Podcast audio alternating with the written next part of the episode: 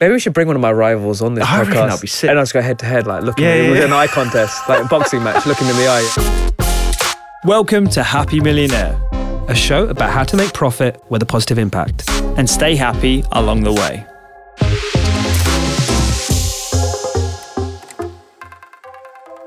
I saw you on TV. Obviously, you go on TV a lot, right? But I saw you were on some like talk show on ITV. And it looks so perfect, right? Like, I've seen you on before, I've seen you in a few shows, and it just like, it looks, everything just looks incredible. What's really going on? Like, is there smooth as... It can be quite chaotic. It was very last minute. I got the call up like 6 days before they went filming. It's interesting because you've got like 6 or 7 minutes, hit your lines. You've already got the questions prepared. You just have your segment and then you're whisked away and then that's it. I was just here that, you just get thrown in, right? And there's sometimes not even much script. It's just literally freestyle, but sometimes it's super scripted. It's kind of pre-booked banter. It's like, what were you doing last week? I saw something on Instagram. Let's talk about that. And, there might be a joke that we say before going live. I'm like... Let's do that again. And we're going to do it again. And you have to laugh in a certain way. And you have to sort of live that excitement or that giggle that you had for the show. And I don't know. I don't like being that kind of contrived. So I just prefer the long form format of podcasts and stuff like that, So my topic is about intensity, right? Okay. Intensity matters. And you know this, and maybe some people listening may know I'm a huge boxing fan, right? It's my favourite sport. And I feel like we're all gladiators in life. We go work in our jobs, in our careers, and we work really, really hard. We deal with pressure, situations. And I feel like the most intense job is being a boxer. You are going in that ring. And why... find most fascinating about boxing is the training camp. So before you fight someone in the boxing ring, right, you go on these grueling camps, which are usually 8 to 12 weeks. And in there, you have to eat really well. You have to do sparring. So, you fight with other people. You do lots of mindset work. You do strategy work. There's so much to it. Yeah. However, the best boxers are doing exactly the same things, but just doing it more intensively. That is it. It just made me think, when I think of my work... Because I've had a few people that join my companies or start working, they say, wow, you're really, really intense sometimes. And I know I am in my work. So when I'm running meetings or when I'm fundraising, and I can share some examples of that. But before I do, can you relate to what I'm saying? 100%. I definitely relate to it because I think I'm intense in a different way. So I'm intense when it comes to things like routines, things like being strict with my time management, things like replying to emails. You might meet me and just think, oh, Rupy's pretty laid back or Rupy's pretty chilled and stuff. But in the back of my head, I'm very intense when it comes to anything to do with my business or work and stuff. And the intensity sort of shows itself when you look at the, amount of output I'm putting out in terms of pods, content, social media, books, the app, all that kind of stuff, right? The intensity I definitely get. And I definitely get that from you because, again, looking at the accolades, looking at what you've done thus far. And also, I'll never forget this thing you said. Maybe you're about to talk about it. I don't want to no, shit on your parade or anything. But I think it was, I met George. Is he one of your co-founders? No, it'd be Nuno or Zhao. Zhao, that's it. Yeah. You just completed a round. And... you told me before, you went into street fight mode, which I love. I've never seen street fight mode. But I spoke to Zhao about it, and it was so apparently he he went pretty intense, and Zhao just looked at me and was like, yeah, it was amazing. So tell me about... I can tell you about fundraising. I think fundraising is so if you have a startup and you want to raise money, you go through a fundraising process. Yeah. And what people don't realize is that a lot of the fundraisings actually, those conversations actually start way before you need the money. You need to build the relationships. There's this whole aspect of building these relationships, going out for coffees, lunches. Yeah. When you've got loads of other things going on, you have to go meet these people, right? Yeah. Because no one wants to essentially put money in your business in a 2-3 week period or a month, right? It's like a one night stand. No one wants to do that, right? Everyone wants to basically get to know you a bit better. So that's very important. And I advise a lot of founders now, right? And I realize what I do different to them. When the pressure starts hitting in on fundraising, so let's say you want to go raise $1 million or 10, 20, whatever it is, right? You've got this specific period of time where you're going to meet everyone, right? And, you know, you might want to meet 10 people. I'll choose to go meet like 25, 30. I'll do as many as I can, right? And at the same time, you know, the information I put together investment memos. So, you know, let's say you want to invest in a business, they create this like 6-7 page deck, right? Yeah. Or 10-page deck. I create a full memo. So it is a 25-page document of why they should invest in me. I do the research and work for the investors. And what's really different with me as well is that I see a lot of entrepreneurs, they want to go off on holiday. When halfway through the fundraising process, they're going, man, I'm so tired. Like, I want to take a break. I'm like, no. You got to stay in the lane. You have to. You're going to go take that holiday until the money's done or you signed at least a term sheet, which is the first phase. Yeah. And if you want to be great in a startup, I just know in certain moments, you have to put that intensity dial up. Like, you have to find that extra gear. You know, it's all about momentum. You know, I think that momentum is so, so important in startups. And I don't know, intensity, all I can say is I just feel intensity matters in like all the great stuff. This is kind of validating how I've been feeling over the last couple of months, actually, that I've been having all these conversations and like meeting people and, you know, video calls, coffees, all that kind of stuff, without actually giving anyone the means or, you know, the go ahead to like, okay, yes, I'm raising now, but I'm just sort of like putting feelers out. And I feel like initially I was kind of like just wasting time. Like, you know, I should really just be like focusing on the business 100%. But actually what you just said now is actually quite validating for all the work that I've been putting in over the last few months, because I can now turn back to those people and be like, you know what, the deck that I showed you, you know, the business trajectory and the product roadmap and all that kind of stuff, well, it's go time now. And like, you know, we're at this stage and this is what we're going to be doing. So I've kind of like been softly building up those relationships. So yeah, no, it's great. I think, you know, those coffees are good. And then just get them like on a newsletter, like essentially give them regular updates. Yeah. So don't, you know, I know you met them, you know, a year ago or 6 months ago, but keep them like up to date with all your metrics, like create like a monthly or quarterly newsletter. That's really important. You know, it's interesting you talk about intensity, right? Because a mutual friend of ours, Ash Karai, who started MediShout, he, I remember like 6-7 years ago, this is before I invested in his company, 6-7 years ago, I was with him at a medics conference, whatever. It was like medical devices conference. And we're on the way back, it was in Munich, I think, on the way back, and he's on the computer and he's got this long Excel spreadsheet with literally like, I don't know, he was on column like 300 something. He was filling in all these details, looking at his phone, filling in his details. I was like, mate, what are you doing? And he's like, I'm filling in all the information that I have on the people that I met at this conference. And he'd been doing this for literally like 2 or 3 years prior. And so when it came around to him fundraising, like literally years later, he hit up all these contents. And I remember thinking to myself, man, he's intense. And that's good. Like, you need that sort of dedication. I mean, don't get me wrong, he's still got married. He's still got like a very happy lifestyle. He still, you know, has time out. But when it's time to work, he's found that extra gear, and I know he can, yeah. No, I love it. Do you remember Poppy? I've mentioned her to you, Poppy Jamie.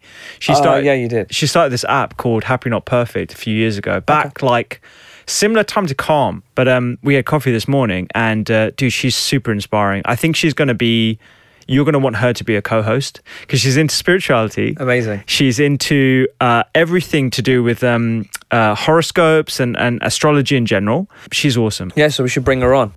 All right, what have you got? On the subject of happiness, I was at a small wedding this weekend, and I think it's easy to think that we want to optimize for higher revenues, like a nicer car, a nicer house, and all that kind of stuff. But this weekend's experience really sort of framed exactly what I'm trying to optimize for. And so I'll set the scene for you. We went down to Surrey. It was one of Rochelle's best friend's weddings. They've got a place in Cobham. It's a lovely area. You know, if people don't know it, you know, we've got lovely sort of like suburbia and like nice grass lawns, you know, the kind of place where people say hello to each other, right? Which is unusual in the UK, or at least in London. And we went there, and it was a small wedding. It was probably about 25, 30 people, close family, very close friends only, one long table. It was a beautiful summer's day. And we had all these generations around this table, right? I was sat next to the grandma, her great-grandchildren like running around. I remember just taking a moment and just thinking, I really want every weekend or every other weekend to be just like this. Surrounded by my closest friends, my closest family, without having to have the excuse of a wedding for us to all sort of like congregate, but where we get to spend good quality time. It must have only been about 3 or 4 hours, right? It was catered for, we had all these people around, you know, everyone was just in a chill level. And that for me is pure wealth. And that for me is happiness. And it's sort of, I don't think I'm going to veer off that, because really what I'm trying to optimize for is that scenario every single weekend. And it's framed the way I think about how much money one needs to achieve that. And I think the one thing I want listeners to take away from is, I think we're more wealthy than we actually lead ourselves to believe, because we're constantly looking at what we see on our social media feeds or what society is telling us that is true happiness or true wealth. And I think, you know, if you have that environment where you can call up a few people, or you have close family, or you have like generations where you can actually, you know, bounce ideas across, that for me is true wealth, man. I always find when you're in experiences like that, like you feel, because you're in a very peaceful, joyful place, right? It just centers you. And I think that's the moment when, you know, you start going in a state of, you know, happiness or joy. Like, 'cause I think happiness and like, it feels like it was a happy moment, but at the same time, there was so much happiness in there. It just like really centered you and you hit that joyful state. 'Cause I think joyful is really what we all strive for, and really happy for you that you had that, that moment. I'll tell you another reason why I've been thinking about this, right? I mentioned it on the podcast. I don't know when it was, but you know, I read this book by Luke Burgis called Wanting, and it's basically a modern adaptation on mimetic theory, which is, long story short, this like French philosopher in the 1950s or 60s, I believe, he came up with this theory of mimetic desire, which is basically why humans desire things. That we think that we want things autonomously, like I want to have a Ferrari because of the engine and the color and because I'm really into cars and all that kind of stuff. You can rationalize the reasons as to why you want a luxury car. But reality, and maybe you don't want to admit it to yourself, or it's a subconscious force, the reality is you assign a certain value to that car because you've seen it somewhere. You've tried to model yourself on a lifestyle that you're trying to achieve based on someone that you know or someone that you aspire to be having said car, right? Like a rapper. What? Like a rapper, yeah, exactly. And actually, rappers are a pretty good example, because rappers are always trying to outdo each other with more and more jewels and more like, you know, I don't know, accolades, whether it be Grammys, whether it be better videos, whether it be bigger houses. You know, that is mimetic theory in action, because they're modeling their behavior on what they've seen in other scenarios. And so this sort of idea of mimetic theory, I now see everywhere. So if you think about like fragrance adverts, right? There is no reason why I should want to buy Sauvage by, I can't remember who it's by. Let's say Dior. There you go. Dior. I've got it. You got it. Yeah, it's good. It's actually all right. So there's nothing in that advert that features Johnny Depp that ascribes any value to the aftershave at all. I don't know what sort of like perfume notes there are. I don't know sort of how it's sourced. I don't know what the quality of the ingredients are. All I know is that Johnny Depp wears it. And that makes me want to, well, it doesn't make me, but it makes a lot of people want to have said aftershave. I think what's fascinating as well is sometimes, I don't know, when you were thinking of the example, I thought of, I don't know why, I've just, the Kanye West documentary came to my head, and like Kanye West wanted to be like the next Jay-Z, right? Yes. And so Jay-Z, you know, signs up Kanye West, and then eventually like Kanye West has got this huge personality and tries to overtake Jay-Z. Like everyone publicly knows that, right? So now you've got Kanye West wants to be Jay-Z, but actually wants to be bigger than Jay-Z, and then they have this massive feud, or because it's basically two huge alpha males going at it, and then eventually they separate and they have, you know, arguments, etc., right? Yeah.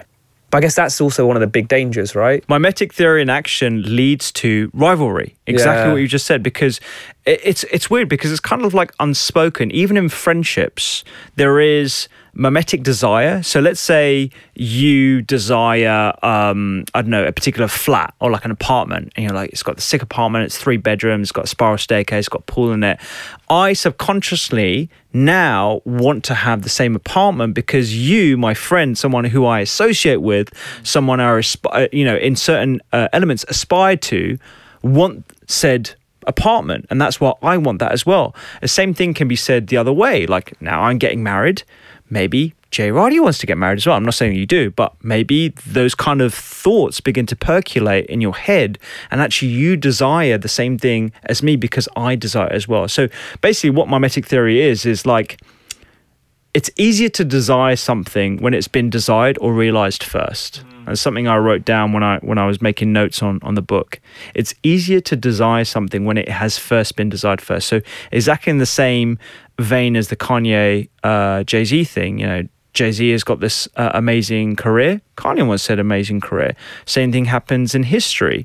Alexander the Great conquered, most of Asia. Suddenly, Julius Caesar, who also sees Alexander the Great as an equal person, but in a different time, wants to have the same achievement, if not more, than his adversary or someone he aspires to be like Alexander the Great.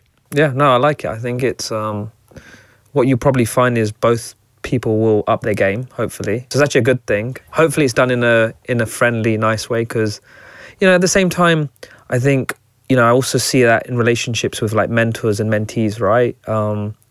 I've had certain friends who've had mentees who, they teach them everything. They're really nice, and suddenly next thing they know, they're trying to overtake them. And, there is this element of, I think you find very ambitious people are very competitive, right? So I can see the great things in that. It's inspiring, but it creates rivalry, but I guess that's just human nature as well to some degree. This is pure human nature. So, mimetic behavior is seen in babies. Like, they learn to want things based on what they see other people wanting. So, that classic environment, I don't know if you've got like nieces and stuff, but you see a little baby and they have a toy, and then suddenly the other one wants the toy. That's mimetic behavior in action. And it's before they've even began to vocalize as well, before they can even use words to express how they're feeling. So mimesis is like this driving cultural force that's kind of taboo to talk about because of the reasons that we've just talked about. You don't want to demonstrate that you're jealous, or you don't want to demonstrate that you have a rival, but that's very much human nature. And so the trick, I guess the takeaway for me, and perhaps the listener might be, is to observe mimetic behavior and action, and actually try to figure out, if possible, what your true desires are, because it's very easy to model your desires on other people's instead of your own. And going full circle back to that sort of environment where I was at this table and this wedding and this beautiful environment, that wasn't me modeling my desires on having a wedding just like this. It was me actually wanting to capture this feeling, this energy that I want to sort of experience, this sort of, the closeness with people, the sort of like, the richness of the emotions that people had amongst you. That's the kind of family environment that I want to aspire to. And it's actually closer than a lot of people realize. I always find that you got to really be able to differentiate when you're being like envious, right? Yeah. Or like, because there's envious, jealousy, and then all inspiring. So whenever I, see situations, and like, I'm like, we all get triggered, right? We see something, we're like, we want that, right? And I really just ask, like, is this really good for my life? I ask myself like 3-4 times before I go chasing, because I can, I'm ambitious, probably like most people listening, and I want to try to make the most out, want to maximize my life, right? To some degree, like make the most out of it. And yeah, just being careful on that is really important. And this is very true, I think, in the entrepreneurial environment that we both live in, right? Yeah. Because you can sort of model, and this is why I wanted to bring it up with you actually, because it comes back to your spiritual side, but you can model your desires based on what you see. Oh, so-and-so's got a unicorn company. I want a unicorn company. Or like so-and-so, made the 30 under 30 list. I want to be 30 under 30 or 40 under 40 or whatever it is. It's very easy to become that way and triggered by that, because our smartphones give us billions of impressions every single time that we utilize them. It's very easy to be exposed to desires that are mimetic in nature. And I guess what the sort of typical Silicon Valley trajectory of an entrepreneur is, you become an entrepreneur, you have a good exit, maybe you do another company, you become financially independent. You can either continue along the escalation of ever more and more accolades, you know, unicorn, decacorn, whatever, or you can go the spiritual path. And that's sort of like where I see you sort of ending up. And, you know, people might think of it as cliche. I think it's pretty mature. And so my question to you is, now that you know a bit more about mimetic theory that we've just been talking about, do you see sort of the trend towards you going, you know, and learning a bit more about yoga and Sadhguru as a mentor and all these kind of things? Do you see that as like a bucking the trend from like wanting ever more, you know, aspirations or ever more sort of revenues from companies or like? You know, I think every human realizes that the hedonic chase on the treadmill just never works, right? And that's why I worked out. It was never going to work if I keep on trying to grab all these gold coins like Mario Kart or something like Mario. And it was never going to make me happy, right? So I had to find a game which was going to make me happy, and that's the inner game, right? And hence I think everyone will find their game. You know, I think what we've discussed today is like one of the challenges in this world is the element of just trying to collect all these coins, and you know, it just never ends. So, but I think, look, collecting coins are good as long as you're doing it from a good place. Well, this is the thing. This is why I think Happy Millionaire as a concept, or Happy Millionaire the podcast, or, you know, why people are tuning in, is because you can have your cake and eat it. You can aspire to create companies with incredible wealth and you know, achieve all those things that you might generally want to feel, as long as you're aware that you're not doing it just out of the chase or just to better your rivals or whatever. And so, you know, just because you've gone down the route of trying to play the game of optimizing your inner game and, you know, becoming happy and focusing on happiness in yourself doesn't mean that you can't also play the other game of building companies and raising money and like doing all that kind of stuff. And that's the sort of balance of... I think what changed it for me was just having like that purpose statement for me. So it was like bringing joy to work. Like that was my statement. So I'm only going to do work that, or, you know, anything that I do has to bring more joy to work. Yes, it's joy to work in life, but my niche was, because I work, you know, hard, I'm in entrepreneurship. You know, that's where I can hopefully give people some insights and wisdom around that topic. So as long as, you know how you want to serve and you want to like help, once you know that, it just means that whenever you are on this treadmill, like as long as you've got that thought in your mind, it should hopefully stop you from going too far. You do it from the right way. Anything on the app? What's the latest on the app? The app stuff. I actually spoke to a couple of people over the last 1.5 weeks. One guy, basically, he was a friend of Ian's who started FIIT, F-I-I-T. I don't know if you've come across it before. It's really cool fitness app. They started a few years ago. Ex-Google guys co-founded it, raised a bunch of money. Oh, Ian. Yeah, Ian. That rings a bell. So I think he was... weirdly, I think he used to compete with me at Yordify. Yes, he did. Yeah, does he know me? At Qubit. Yeah, he does know you. Yeah, because I mentioned I was doing this podcast and he was like, Jay, isn't Jay Radio? And I was like, yeah. I've never actually met him. We have to talk about competitiveness on another pod, actually, because I find it weird, like, to be... Maybe we should bring one of my rivals on this podcast. I reckon that'd be sick. And I'll just go head-to-head, like, looking at him with an eye contest, like a boxing match, looking him in the eye. Yeah, like a current rival or an old rival. Oh, that's a good one. Yeah, that's a good question. Well, let's do the ex... Right, we'll start with the X ones first. Yeah, and then we'll see how that goes. That would be really interesting. So I'm friends with a few of them, but yeah, I feel that would be... Actually, you know, weirdly, I'm friends with a lot of my competitors, and I think it's a good thing. Yeah. Because you never know what's going to happen. Anyway, so I was chatting to him, and he introduced me to another friend of his called Alistair, and he does benchmarking exercises for large organisations at 50 to 200 people, because interesting company, actually, you know, you might have remote employees in like Croatia and India and like America, like working all over the place. How do you know what is the right amount to pay them based on all the different inputs that they have, you know, cost of living, all that kind of stuff? Anyway, he said to me, look, what you need is someone to look after the technical side. You need a CTPO. I haven't even heard of this. I didn't even realize they existed. A Chief Technical Product Officer. And in some companies they exist. I don't think they're the norm, but I looked at a few and they do exist. There's someone with technical skills, but also strategy skills who can lead small product teams, but also have the technical expertise to, you know, execute as well. They're sometimes called like CTOs, right? But they're from product backgrounds, but they can understand product engineering. So yeah, there's, you know, let's say you are a commercial, like focused CEO or a commercial co-founder, right? The ultimate person you're a tag team with is someone who knows product and tech, so hence the 100%. CPTO.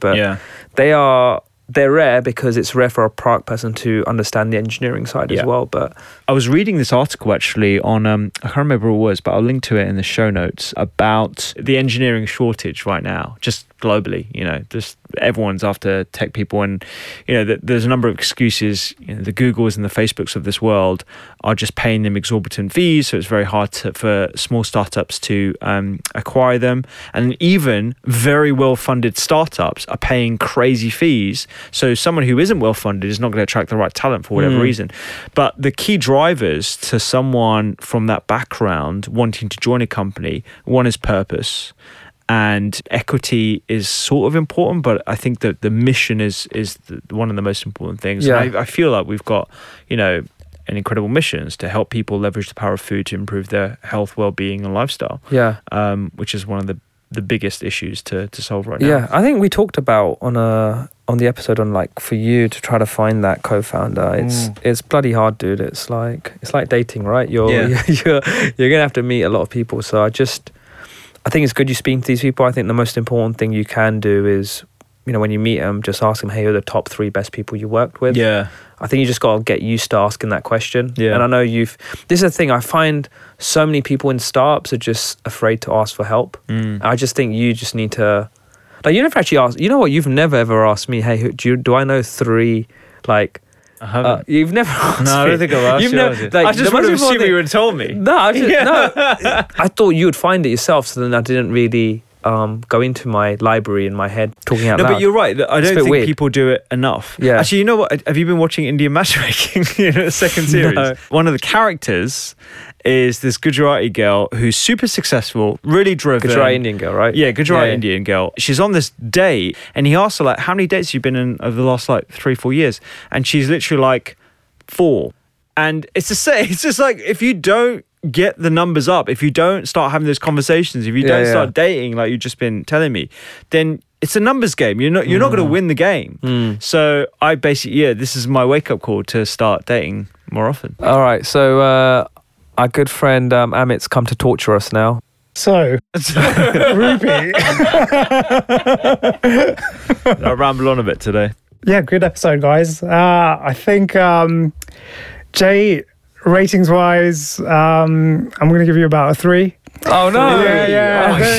The reason being, like, the first few episodes. The first few episodes. I've gone from a 9.2 to a 3. Yeah. All right, fair. No, it's because before you were in the championship, the Division 1, but now you're in the Premier League. The second topic was happiness and what you're optimizing for. And then, like, you guys switched into mimetic theory. Some things are so easy to measure, like money, what school your kids go to, or where you're working, whereas these softer things about, like, the connections you have, the way you spend your moments, they're much harder to measure, and unless you really know what makes you happy, you're always going to start looking to get that validation from other people. Yeah, we don't prize it as much, I don't think, in society, this sort of the intangible, the softer sort of elements. And I think you're right. When you learn about it, you see it everywhere. Yeah. And you sort of know why, like, you know, rock stars who